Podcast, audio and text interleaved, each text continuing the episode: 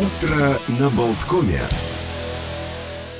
Утро на Болткоме продолжается. Олег Пек, Александр Шунин нам помогает Евгений Копейн за звукорежиссерским пультом. Календарь уже, наверное, мы... Я календарь переверну, переверну. и снова 2348 лет. Э, в 2348 году, 348 году, а очень сложный русский язык с числительными, до нашей эры, в этот день, по расчетам некоторых исследователей Библии, э, разверзлись хляби небесные, начался всемирный поток потоп. И э, Бог настолько осерчал, что-нибудь праведника Ноя, который построил ковчег, собрал на нем каждой твари по паре, не было бы кому вам рассказать об этом событии. 70, ровно 70 лет назад в Лондоне состоялась премьера э, пьесы «Мышеловка» по Агате Кристи. А вообще Агата Кристи запретила публиковать текст пьесы, пока она идет на сцене, но в Советском Союзе как-то на это смотрели сквозь пальцы, и у меня было в детстве, была возможность, э, книжка, значит, там пьесы Агаты Кристи, и была вот там как раз-таки указана вот это, ну, текст этой пьесы. Совершенно замечательное произведение, э, его запрещено было экранизировать, и, кстати, сейчас идет в кинотеатрах, по-моему, детектив английский «See How They Run», где сыграли Сир Шаронан, Сэм Рокуэлл, Эдриан Броуди. И это на основе, ну вот вокруг, они не могли экранизировать саму пьесу, но они экранизировали детектив, где э, э вокруг этой постановки э, происходит действительно убийство. Убили продюсера, который собирался снимать фильм по пьесе. Ну и все, вся история началась с того, что BBC готовили передачу по случаю 80-летия э, Э, значит, вдовы короля Георга V, бабушки королевы Елизаветы II, э, Мэри. И эта вот бабушка Елизавета II была большой поклонницей детективов Агаты Кристи. Они хотели как-то уважить старушку и попросили Агату Кристи что-то вот написать, какой-то скетч. Она написала такой небольшой скетч «Три слепые мышки», а затем она решила сначала сделать рассказ, а потом вдруг э, надо же сделать большую пьесу.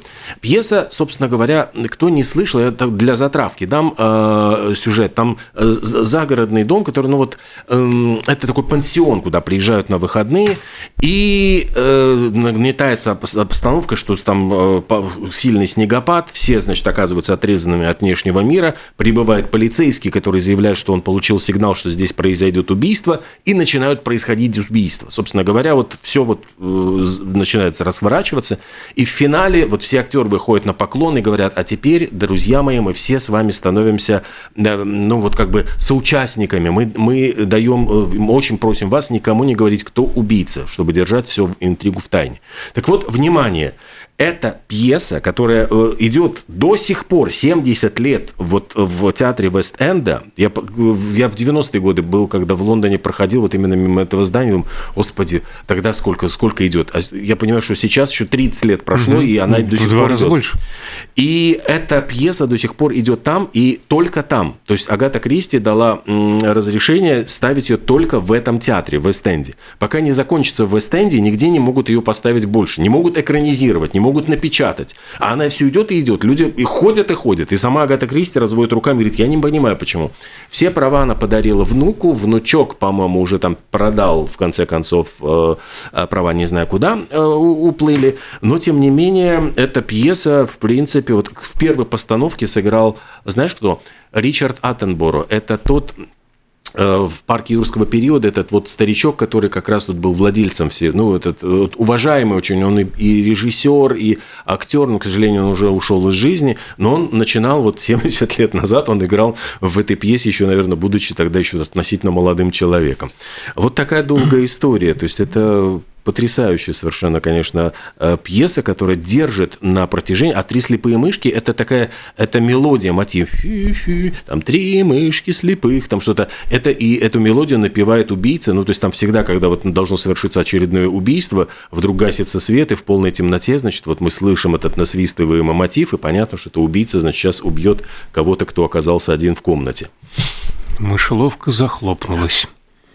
А продолжим тему культуры. В этот день, в 1781 в Лейпциге открылся один из первых в Европе концертных залов Гевандхаус. А его название в переводе «дом тканей» указывает на его происхождение. А в конце 15 века в центре города построили большое складское помещение «Цейхгаус», и когда его второй этаж заняли торговцы-суконщики, здание приобрело вот это вот знаменитое имя, но прославили его музыканты, а для которых еще выше на третьем этаже был устроен специализированный зал с уникальной акустикой. Он вмещал до 500 человек.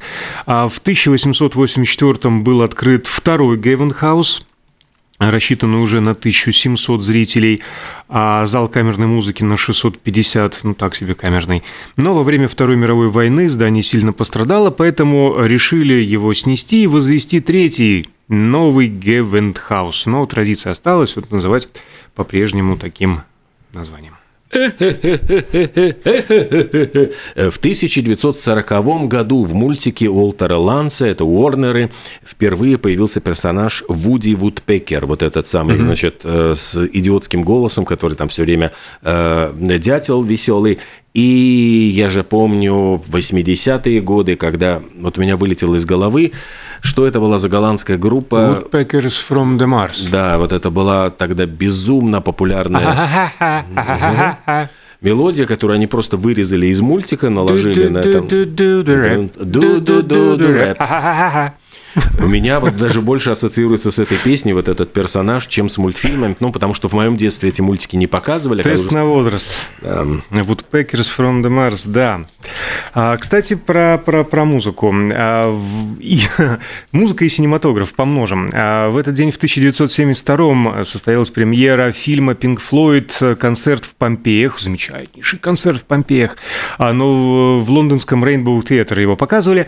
Показ был прерван без объяснений на последней минуте. Такая осталась легкая недосказанность. 30 лет назад, в 92 году, вот сообщают, что якобы в этот день, именно вот в этот час вышел на киноэкраны фильм «Телохранитель» с Уитни Хьюстон и Кевин, э, Кевином Костнером. Картина, которая побила просто все рекорды популярности, хотя э, критика размела его, просто сравняла с землей, и он получил золотую малину, э, и номинировали Костнера, а Уитни Хьюстон якобы, значит, вручили, ну не якобы, ее действительно присудили эту как худшую актрису, актрису. Однако этот фильм стал просто золотым. Он при скромном бюджете 25 миллионов, он собрал больше 400 миллионов по всему миру. Вы смотрите до сих пор. Саундтрек – это один из самых больших. Вот сейчас мы дойдем до этой. Кстати, We'll always love you. Песня, которую сочинила кантри-певица Долли Партон. Если вы слышали эту песню в оригинале... Это... Хорошо, кстати, пела. Да нет, ну, знаешь, ну, это а такой... мне нравится. Нет, это такой, ну, у меня ну, очень грубое как... слово бабский кантри-хит. Вот оно ну, такая надрывно, она так, ну, она так, ну. Она надрывна, а Уитни Хьюстон без надрыва. Она, нет, понимаешь, Уитни Хьюстон льется прямо вот трагедия в этом вот, а у нее такой вот, ну вот именно американская, вот сидит там в пабе, вот ну не, не в, в этом в, в, в салуне э, такая вот тетка вот, которая грустит, а дело в том, что а песня... зато искренне без пафоса. Ты знаешь, зато искренне получила 6 миллионов долларов за счет авторских отчислений и говорят, что эту песню «I Will Always Love You» очень долгое время пытался э, спеть Элвис Пресли. И очень хотел он ее Ему исполнить. подошло, вот и, особенно да, на излете карьеры. Он, он, он Тоже лейся песня вот в этом его стиле. Но, понимаешь, вот там был, э, тут пишут, якобы Долли Партон ну, отказала, э, значит, что он загубит песню. На самом деле, ну, вранье. На самом деле была вся, вся проблема в денежке. Дело в том, что подкатил к Долли Партон и полковник вот Паркер, который был менеджером Элвиса, говорит, так и так, давайте, хотите ли вы песню? Он говорит, ну, давайте, там что такое. Он говорит, но есть одно условие. Э, вы должны указать там что-то, в общем, с автором песни, э, типа самого Элвиса Пресли. В общем, короче все сводилось к тому, что Элвис не хотел платить отчисления за то, что он будет исполнять эту песню. Также ему надо при каждом этом, вот там капают денежки э, с Долли Партон. Она так не говорит, я не поняла вообще, я песню написал. Вы что там? Это, кстати, такая позиция очень популярная. Да, для вас должна быть честь, что сам Элвис отожмет у вас песню, будет исполнять вашу песню. Говорит, да идите вы, ну, там она сказала, да, наверное, грубее, в общем, куда она нужно идти, и, в общем, послала Тома Паркера подальше. И, собственно, э, ведь озолотила, ну, действительно, вот когда она, она выждала время, и эта песня ее просто озолотила, она получает до сих пор за, за все вот эти вот отчисления. Самое еще интересное с этим фильмом связано то, что сценарий написал Лоуренс Кэсден. Потом он напишет э, сценарий Индианы Джонса, Звездных войн для Лукаса. Там, ну, то есть это вот, ну, это был его первый вообще... Размялся. Э, первый, да, сценарий. И 20 Проба лет пера. он лежал просто в, в архивах студии. Дело в том, что создавали, они хотели снимать его для Стива Маккуина. Сейчас это имя вообще никому ничего не скажет. В 70-е годы это был просто вот, ну, один из самых популярнейших американских актеров и певица Дайаны Росс. Однако вот студия mm. по тем временам, они Красиво было бы. Да, но говорят, межрасовые отношения, вот это же тогда расизм, расизм был в Америке. Это вот как зрители еще от, ну, не оценят, там, и побоялись. После чего э, через 20 лет этот положил свой острый глаз, значит, Кевин Костнер, и э, долго искал актрису. Очень хотела Мадонна сыграть. Ой, хотя это вот я, я с ужасом представляю себе Мадонна в этом фильме «Телохранитель», это было бы, конечно, кошмар.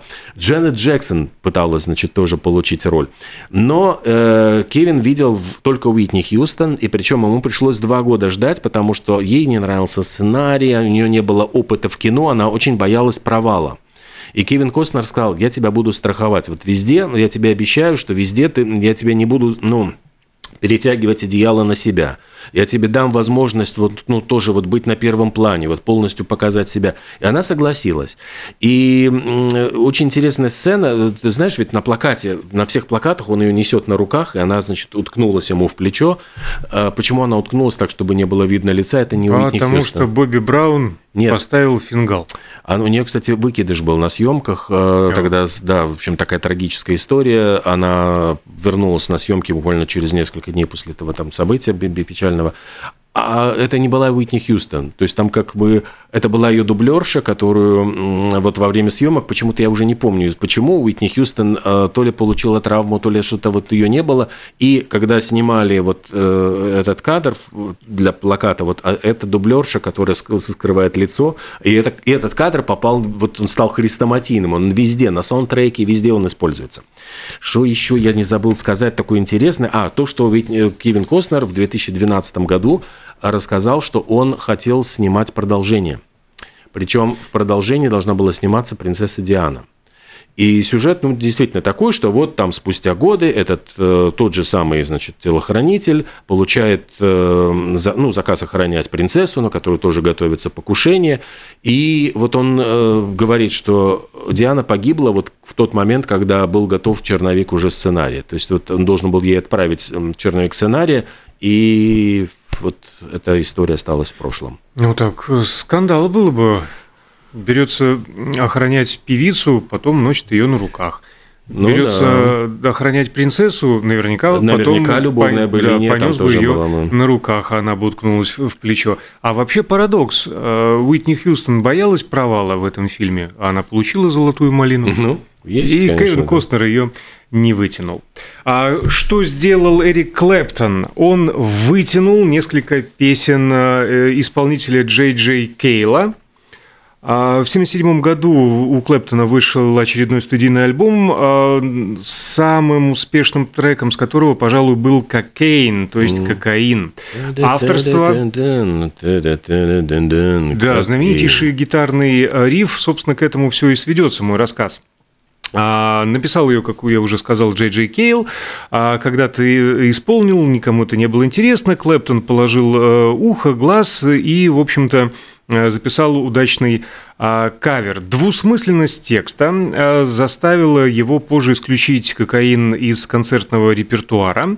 А, несколько лет, долгие годы он ее не пел, но и свое решение... Но употреблял, кстати, ну, скажем. Ну, ну не, на тот момент он уже был в завязке. Собственно, он тем и, и объяснял, что не хотел вводить в заблуждение людей, которые столкнулись э, с той же проблемой. А позднее Эрик э, изменил свое решение, потому что пришел к выводу, что основная идея давно всем известна. К тому же он добавил а, в слова э, строчку «грязный кокаин», чтобы окончательно исключить недопонимание. Ну и И вообще, в принципе, один из музыкальных критиков отозвался об этой песне следующим образом. В «Кокейн» Джей Джей Кейла радует то, что слова настолько вторичны по отношению к саунду песни, что их расколотая прямолинейность становится достоинством. Однако для большинства людей она привлекательна драйвовым гитарным проигрышем, и это святая правда. Вещества – зло, песня – наикрасивейшая.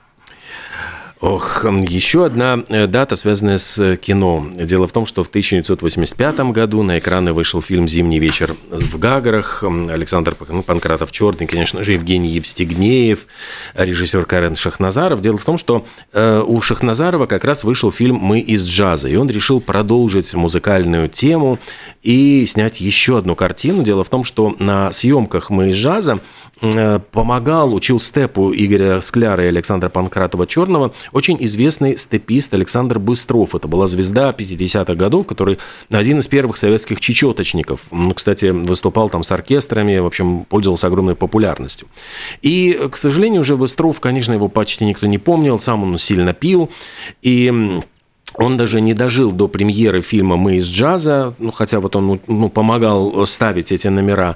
И Шахназаров решил как-то вот, ну, не знаю, какая-то дань памяти этому человеку. Он заинтересовался его судьбой, узнал, что он был разведен, жил одиноко в коммунальной квартире, и вот он решил как бы об этом человеке снять фильм взял за основу. И причем самое поразительное, ты знаешь, вот когда эта картина «Зимний вечер в Гагарах» э, вышла на экраны, э, Шахназарову позвонила женщина, говорит, очень странно, вот, ну, там же, там же не называли Быстрова, там, ну, у него была другая фамилия. Говорит, как будто бы фильм снят про моего отца. И вдруг это оказалось, что это дочь этого Алексея Быстрова, которая с отцом почти не общалась, ну, там, в последние годы как-то, в общем, их развела судьба. И вот э, она просто угадала, что это вот как будто бы про ее отца. То есть, прям такие вот очень красивые моменты. И долго искали, ну вот э, на главную роль э, артиста, там пробовали даже Евгения Леонова, Олега Ефремова. А Евгений Евстигнеев сам пришел к Шахназарову, он говорит, я очень хочу сыграть эту роль. И вот э, он не верил, что Евстигнеев справится, но Евстигнеев его просто вот замучил, он ходил за ним по пятам и в конце концов уболтал, уговорил. Оказалось, что Евстигнеев сам музыкальный очень человек, он в джазовом оркестре в молодости играл на ударных, поэтому у него вот чувство ритма было, и он сумел вот как-то вот очень попасть вот в эту, в эту роль. И на дочь, на роль дочери Беглова пробовал пробовалась актриса Ирина Цивина, и самое интересное, ведь она же должна быть, ну, должна была играть дочку, значит, главного героя, и она роль не получила – но Евгений Евстигнеев заметил эту актрису, и позднее она стала его третьей последней женой. То есть она, она сама шутила, она говорила, что это пробы стали первым свиданием. То есть вот она познакомилась с Евгением Евстигнеевым, и она очень ему понравилась, и вот как-то у них завязались вот такие человеческие отношения. А еще удивительная история, что дочку, это уже в свою очередь дочку этого чечеточника Беглова в детстве сыграла семилетняя Анна Иванова, вот именно девочка. И режиссер там отсматривал Шахназаров буквально сотнями молодых девчонок, и пока не вы, выбрал эту Аню, он, ему показалось, что она очень действительно ну, подходит. А, понимаешь, Аня не, до этого не занималась танцами. Однако внезапно, вот после съемок, родители девочки подумали, а может быть, все-таки отдать ее в хореографическое училище. Они ее отдали, и эта Анна Иванова стала балериной, солисткой Большого театра. То есть вот прямо вот э, так тоже изменила судьбу девочки вот эта небольшая роль в картине, где она сыграла.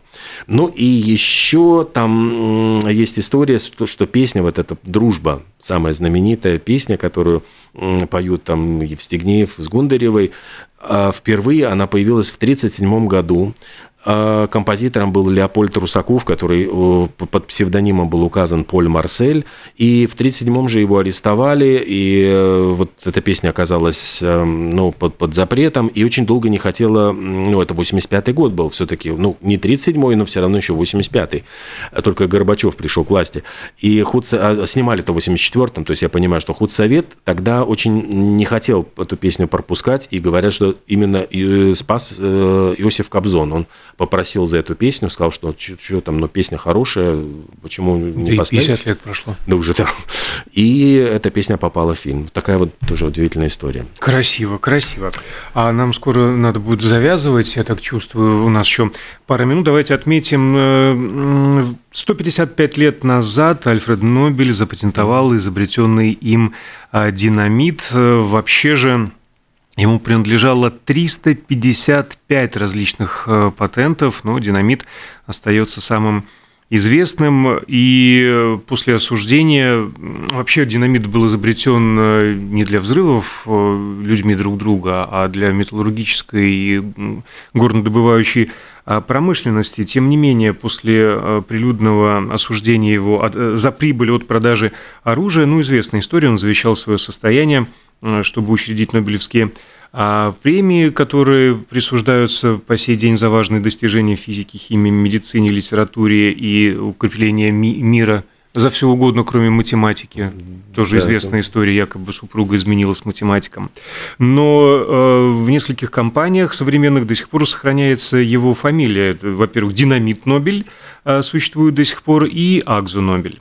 Я хочу добавить, что буквально э, вот два слова, почему он, запатен... ну, почему он учредил Нобелевскую премию. Говорят, что во время взрыва в лаборатории погиб его брат, и когда газеты, перепутав ну, вот имена, они решили, что погиб сам Альфред Нобель, они его везде написали некрологи, как ну вот убийца, там, изобретатель динамита, и, и вдруг он с ужасом подумал, неужели я останусь в памяти людей, вот именно как вот, ну, кровавый такой вот, значит, изобретатель, да, который... Преждевременный некролог. Да, это преждевременный некролог, его э, перевернул сознание и вот подтолкнул к тому, чтобы сделать такое доброе дело. Ну Нам? что же, доброе да. дело мы сделали, а, развлекли вас этот э, час как могли. Что же, доброе утро еще раз и хорошего дня. А впереди у нас программа «Климат-контроль» с Константином Ранксом, так что очень-очень интересно сегодня будет у нас разговор.